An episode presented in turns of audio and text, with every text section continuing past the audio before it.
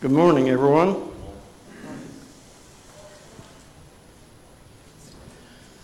Good to see you this morning. Busy time of year. Visitors, family, all that kind of good thing. It's a good time to enjoy the blessings of God, isn't it? And to enjoy all that He has given us, and our families especially. Uh, this is the next to the last lesson in our study of Proverbs. Uh, the last few lessons, and this one today and the one next week, have been sort of in a miscellaneous category, uh, different uh, topics and the Proverbs that fit within that. And we'll be looking at three of those uh, this morning. But before we begin, I'd like for us to, to have prayer. And Nathan, would you lead us in that prayer, please?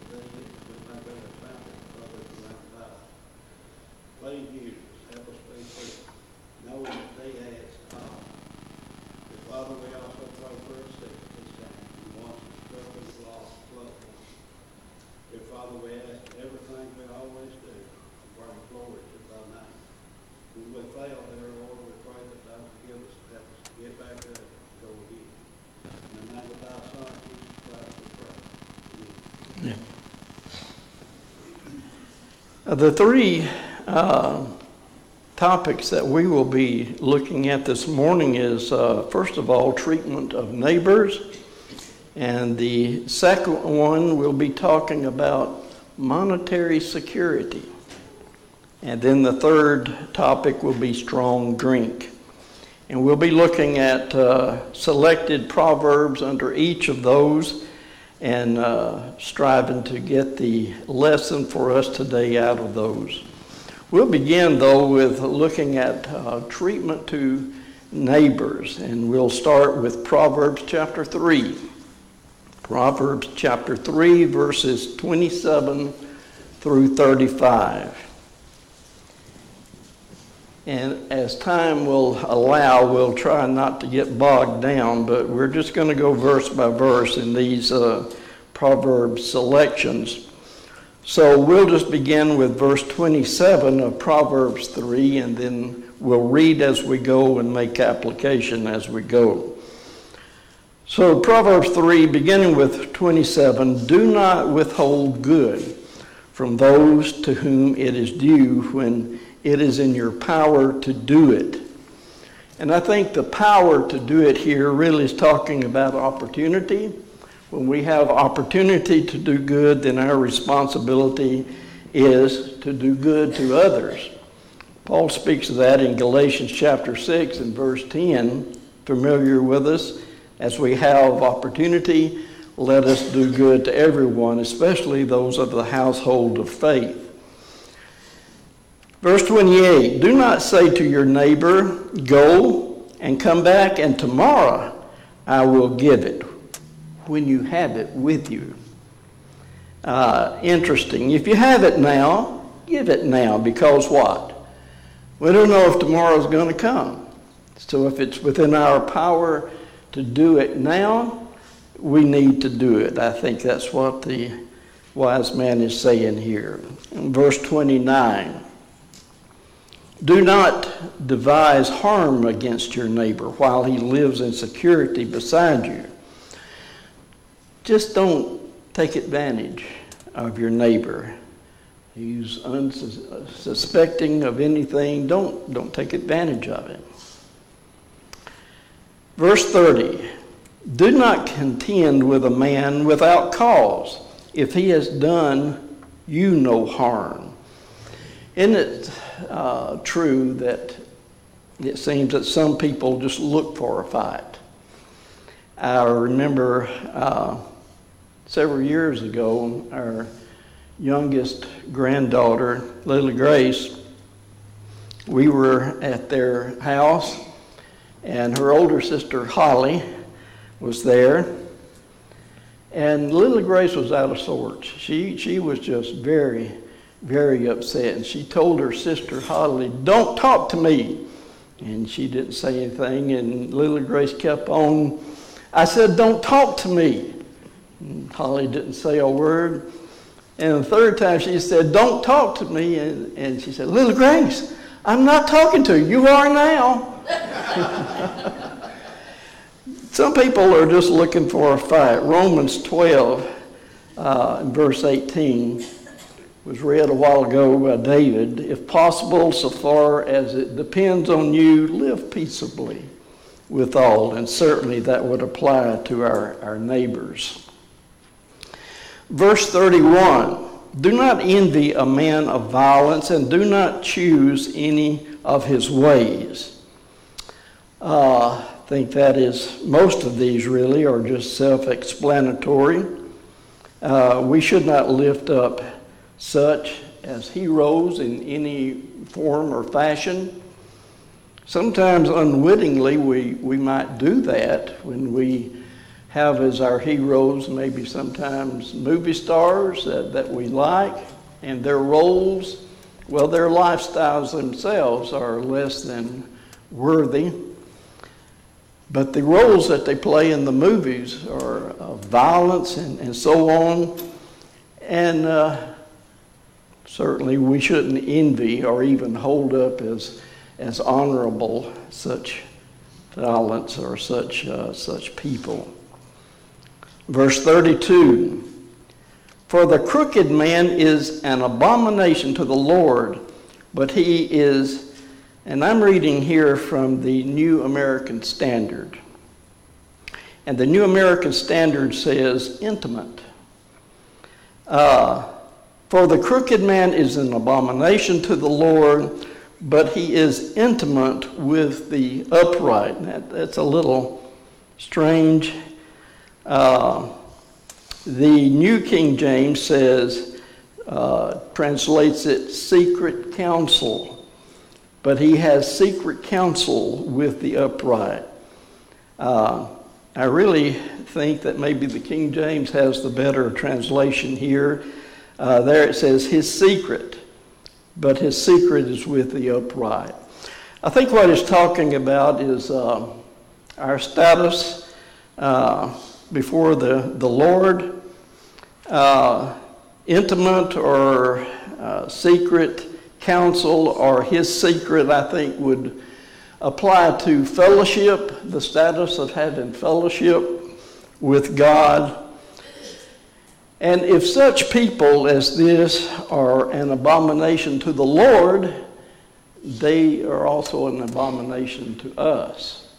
And we should keep perspective uh, as we live in this world with people around us. The crooked man is an abomination to the Lord, which means that they are an abomination to us and our Christian principles. Verse 33, and if at any point you have a, a comment, to make, please uh, cut in. Verse 33 The curse of the Lord is on the house of the wicked, but he blesses the dwelling of the righteous. God hates the wicked, wickedness. Verse 34 Though he scoffs at the scoffers, yet he gives grace to the afflicted. I think a good corollary uh, to this one uh, is found in 1 Peter chapter 5 and verse 5. Uh, he begins with giving admonition to the younger of the congregation. Likewise, you who are younger, be subject to the elders. Clothe yourselves, all of you, with humility toward one another. For God opposes the proud, but gives grace to the humble. And that's a principle.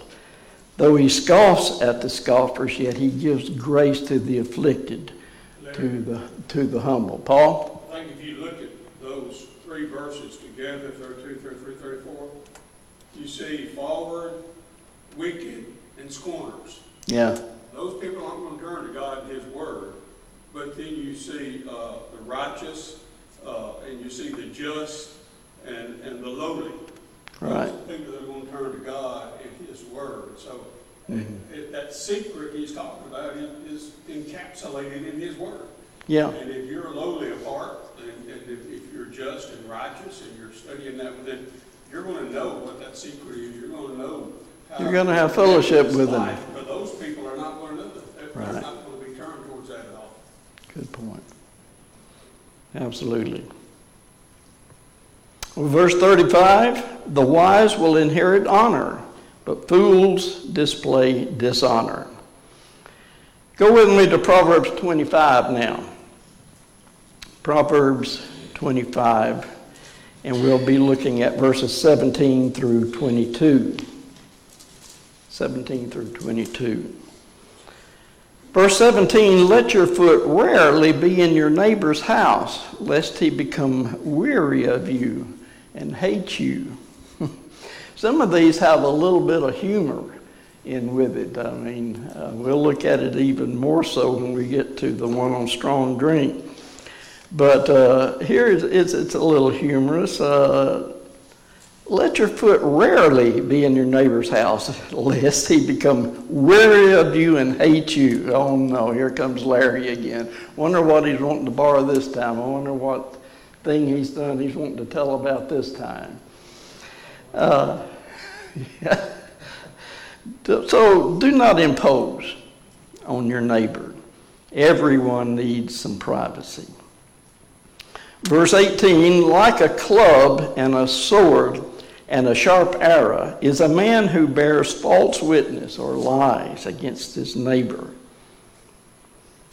And I like verse 19, a little bit of humor here. Like a bad tooth and an unsteady foot is confidence in a faithless man in time of trouble.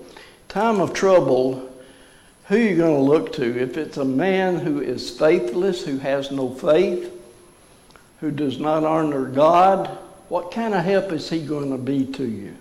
What kind of help is he going to give you? You ever had a bad tooth? Isn't it something how that, at least in my case, my experience has been it always is on a weekend. Sometimes even when you're camping. And that's when it hits. And you got to wait two days before you can have anything done. Well, like a bad tooth and an unsteady foot is confidence in a faithless man in time of trouble. That's pretty good advice. Verse 20 Like one who takes off a garment on a cold day, I see some of these people like Tom and Nathan and others on a cold day will be in short sleeve shirts. I don't think that's what he's talking about here, though. Like one who takes off a garment on a cold day, or like vinegar on soda, is he who sings songs to a troubled heart. What do you suppose he's getting at here? Like one who takes off a garment on a cold day, or like vinegar on soda, is one who sings songs to a troubled heart. appropriate time for certain things. That's a good way to put it, appropriateness. Uh, there's a time to sing and a time to weep. I think, again, uh, David read of it this, this morning. Uh, re, uh, weep with those who weep and rejoice with those who rejoice. Things need to be appropriate. And so when someone is sad, uh, he doesn't really appreciate frivolity, and uh, such actions do not make sense given the circumstances. In Romans chapter 12 and verse 20, uh, well, he goes on and actually, uh, yeah, Romans 12. If your enemy is hungry, feed him. If he is thirsty, give him something to drink, for by so doing you will heap burning coals on his head.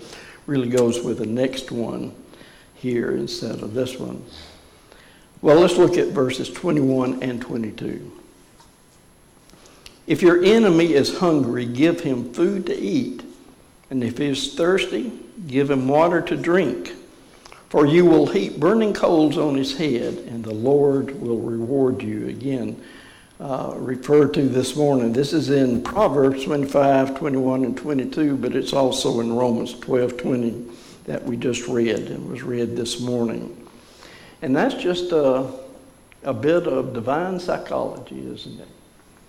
Uh, the, the, just overcome the, the one who's against you is trying to overcome you, just shower him with goodness. And that, that is so frustrating. I can't, I can't win for losing. This guy just won't go down. And, uh, and that is divine psychology, as I like to call it. Because by being good and gracious to your enemy, the one who is against you, it's going to be like heaping burning coals on his head, and the Lord will reward you. That's easier said than done, of course. And, and when the rubber meets the road and you're in such a situation, to recall this scripture, this principle, sometimes uh, is difficult. Uh, but it works. If God says it works, it works. And this is the way we deal with such uh, situations. And pretty soon, I think, uh, in most, current, uh, most situations, after so long, they'll let up, they'll relent. And what's the, what's the use? I don't want. I once heard somebody who was told, "We're praying for you," and he said because he was opposite in attitude and uh, interpretation and everything, he said, "I don't want your prayers." Can you imagine? This was a brother in Christ a preacher. And he was saying this to those who did not agree with his interpretation of some scriptures. He didn't want their prayers. May it never be. So these are some uh, worthwhile proverbs concerning dealing with our neighbor. And uh, we don't have any choice over who becomes our neighbor unless we build our house in the middle of the woods, and then your neighbors are nice, furry friends. But uh, if you're in close proximity to, to others who are your neighbors, good points to remember regarding our relationship with them. Now, this next category is, is a little interesting, you know, to even find in, in Scripture. I've, I've entitled it Caution in Putting Up Security. Proverbs 6 is where we're going to be, verses 1 through 5. Proverbs 6, verses 1 through 5. So let's look at these verses. My son, if you have become, and this is the New American Standard, if you have become surety for your neighbor, and I believe maybe uh, that's also King James rendering, isn't it? I believe surety. If you have become surety for your neighbor, have given a pledge for a stranger. Uh, the uh, ESV, I think, has uh, perhaps the best rendering here. They render it security.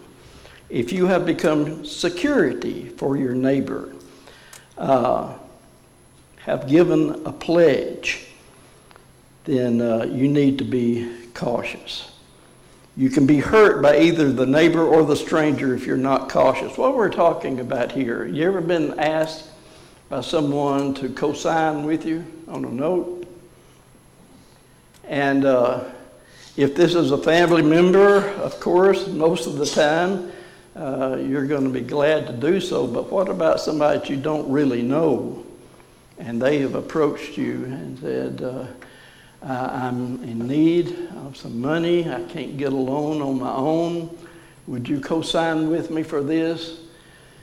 Uh, better, better be careful here. And I think these are the words of the wise man here in such situations. We can be hurt by the neighbor or the stranger, especially the stranger, if you're not uh, cautious. And there are many such warnings in Proverbs about becoming a surety or a security. And then the next few verses, verses 2 through 5, I think the main idea of these verses is to treat business and financial dealings with great caution. They are to be fulfilled and resolved as soon as possible. Well, let's look at it verse by verse. Verse 2 if you have been snared with the words of your mouth, that's never happened to me. Has it happened to you that you've been snared by the words of your mouth? If you have been snared with the words of your mouth, have been caught with the words of your mouth, do this then, my son, and deliver yourself since you have come into the hand of your neighbor. Go, humble yourself and again, this is the New American Standard, and importune your neighbor. Importune. What does the King James have there? Plead. That's the better translation. Plead. And at that, uh, in the ESV, it says plead urgently, continual pleading. It's kind of like in Luke 11, the uh, importune widow, the persistent widow. Uh, I think this is what he's talking about here. If you catch yourself in this situation and uh, you've been caught with your own words and uh, you, have done maybe some harm, then go and, and plead. Um, I, I am so sorry. Please forgive me. Do not give sleep to your eyes, verse 4 nor slumber to your eyelids. There's really no bankruptcy laws to protect the debtor. All he could do was to work long and hard to clear his debt back then. Uh, and so you reap what, what you sow here. Verse 5 Deliver yourself like a gazelle from the hunter's hand, and like a bird uh, from the hand of the fowler. Deliver yourself because if you do not, you'll be killed. And so, again, these are words giving caution about putting up security for someone. Proverbs 11 next. Proverbs 11, verse 15. Proverbs 11, 15.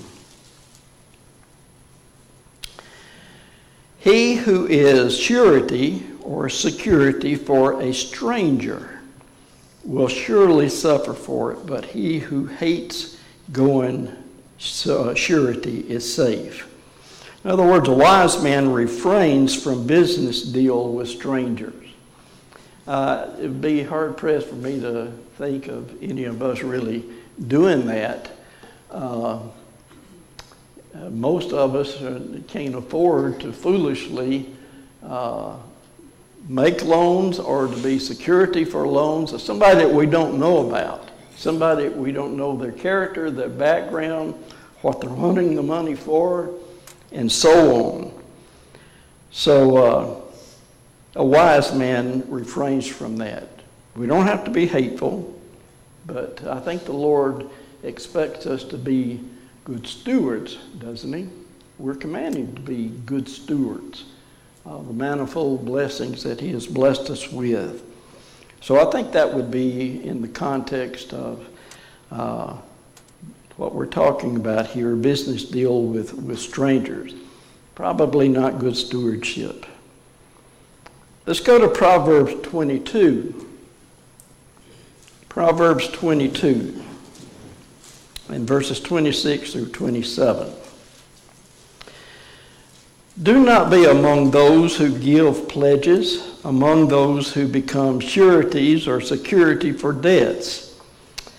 Uh, it may be that uh, the writer here is referring to uh, uh pledges made hastily without seriously considering the consequences, just sort of on the spur of the moment or right in the heat of the moment making a pledge or a security. Verse 27 If you have nothing with which to pay, why should he take your bed from under you? And people will do that.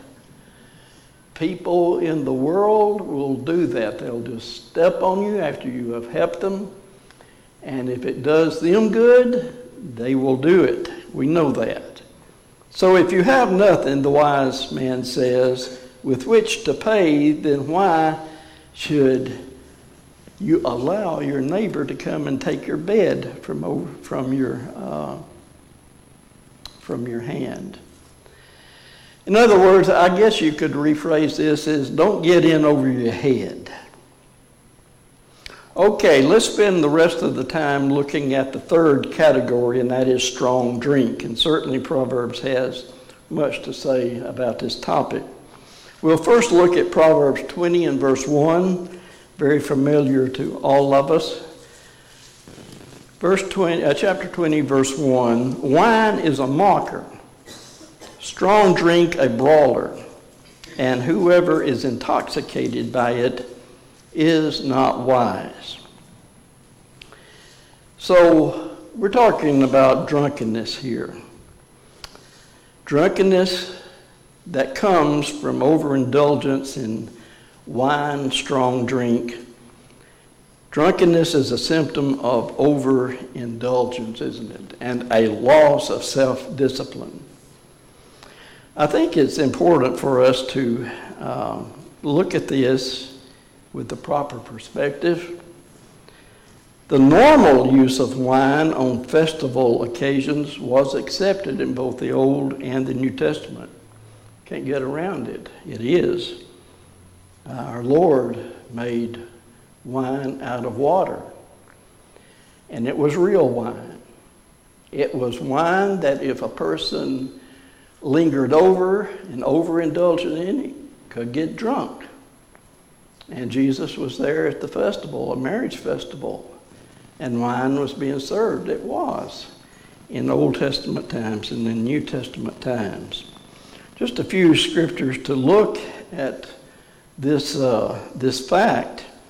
Uh, first of all, Ecclesiastes uh, chapter 9 in verse 7.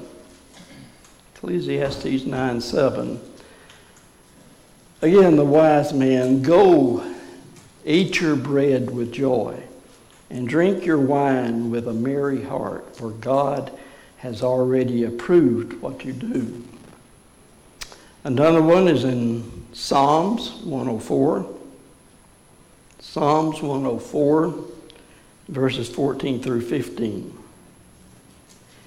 You cause the grass to grow for the livestock and plants for man to cultivate, that he may bring forth food from the earth, and wine to gladden the heart of man, oil to make his face shine, and bread to strengthen man's heart.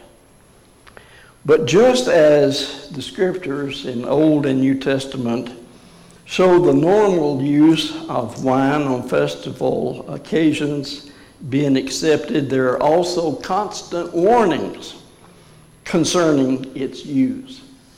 And so the Bible presents both sides of the coins. In Isaiah uh, chapter 5, verse 11 through 12, uh, verses 11 through 12 and verse 22. Isaiah 5 11 through 12 and verse 22 is a warning, a caution against overindulgence of wine. And this scripture uh, tells us Woe to those who rise early in the morning, that they may run after strong drink who tarry late in the evening as wine inflames them. They have lyre and harp, tambourine and flute, and wine at their feast. But they do not regard the deeds of the Lord or see the work of his hands. Woe to those who are heroes at drinking wine and valiant men in mixing strong drink And so, there on the one hand is saying that wine is from the Lord, it's the fruit of the, uh, the fruit of the grape, fruit of the vine. Uh, it was made to be enjoyed, but not to the extent of becoming drunk. And in the scriptures that we're going to be looking at, really two things are put side by side uh, in talking about this, and that is drinking too much and eating too much. They're put together. Uh, the Lord was accused, you know, that uh, uh, you've accused Jesus because he drinks wine to be a wine, wine bibber, and because he eats meat to be a glutton. In other words, Jesus did eat meat and he did drink wine, but not to excess. We can overeat and one can overdrink. So we look at, uh, yeah, is there a difference in wine and strong drink? yeah, let me get to that in a moment. Uh, I like the idea here, the wording in the last part in verse 22 Woe to those who are heroes at drinking wine, and valiant men in mixing strong drink. What's he talking about here?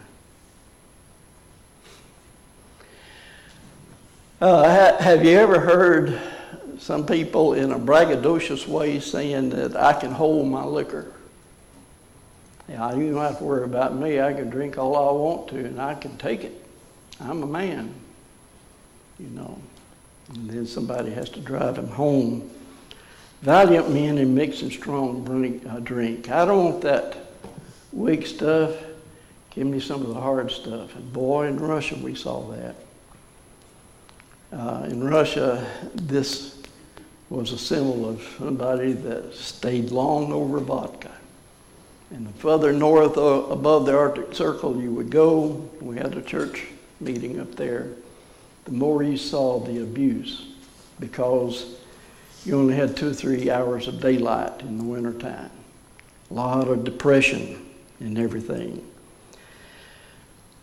But a concern in strong drink, what do you think is meant here by strong drink?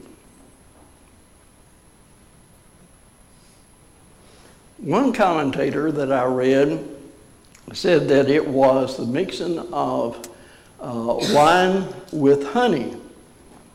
I don't get that. Uh, I don't understand that. How could that make wine a strong drink? Of course, fermentation takes place. They had no refrigeration or modern means of canning uh, like we do today. And so naturally, when grape juice was made, uh, if it wasn't uh, drunk within a very, very short time, it would ferment, become uh, very alcoholic.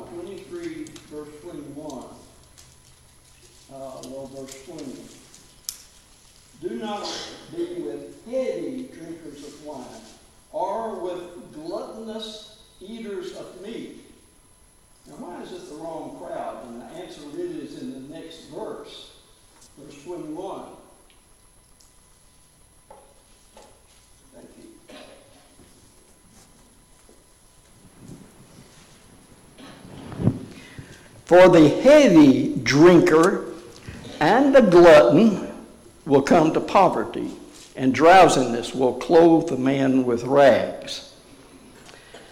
So, verses 29 through 35 of chapter 23 gives the consequences of drinking to the point of drunkenness. And this is another humorous aspect or occasion to me. Who has woe? Who has sorrow? Who has contentions? Who has complaining? Who has wounds without cause? Who has redness of eyes? Verse 30. Those who linger long over wine, those who go to taste mixed wine. Uh, they didn't maybe intend to become drunk, but they stayed at it, stayed at it, stayed at it. They became drunk. And then verse 31 Do not look on the wine when it is red, when it sparkles in the cup, when it goes down smoothly.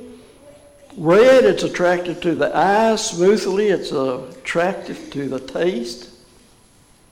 At the last, it bites like a serpent, stings like a viper. Your eyes will see strange things, and your mind will utter perverse things, because you will probably say some things that you would not otherwise, right? Did I say that? Yes, you did.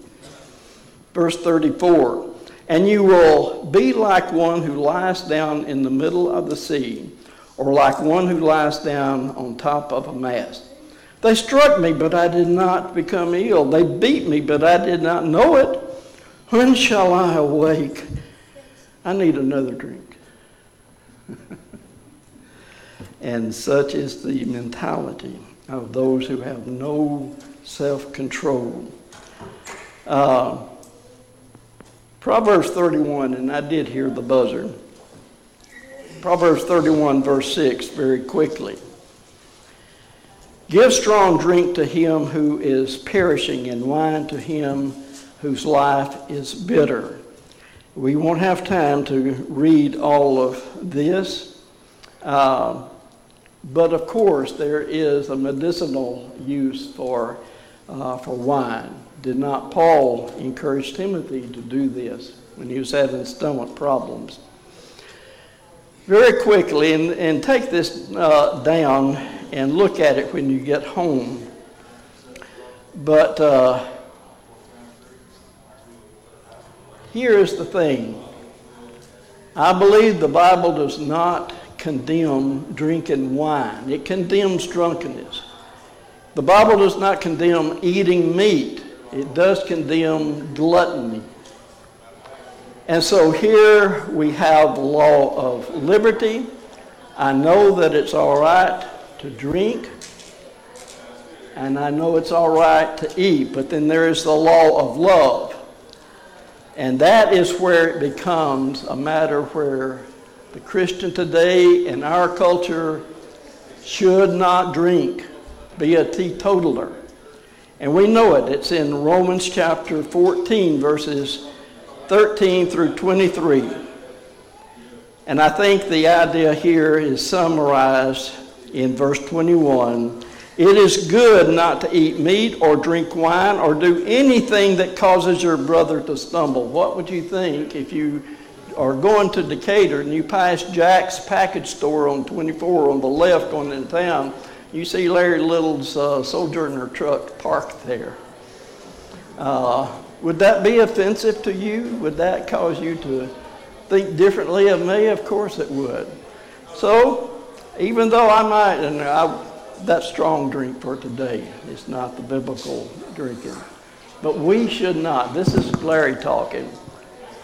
I don't believe that we should engage in what we would call social drinking, not because the Bible says that drinking at all is wrong or sinful, but because it would cause or might cause my brother to stumble.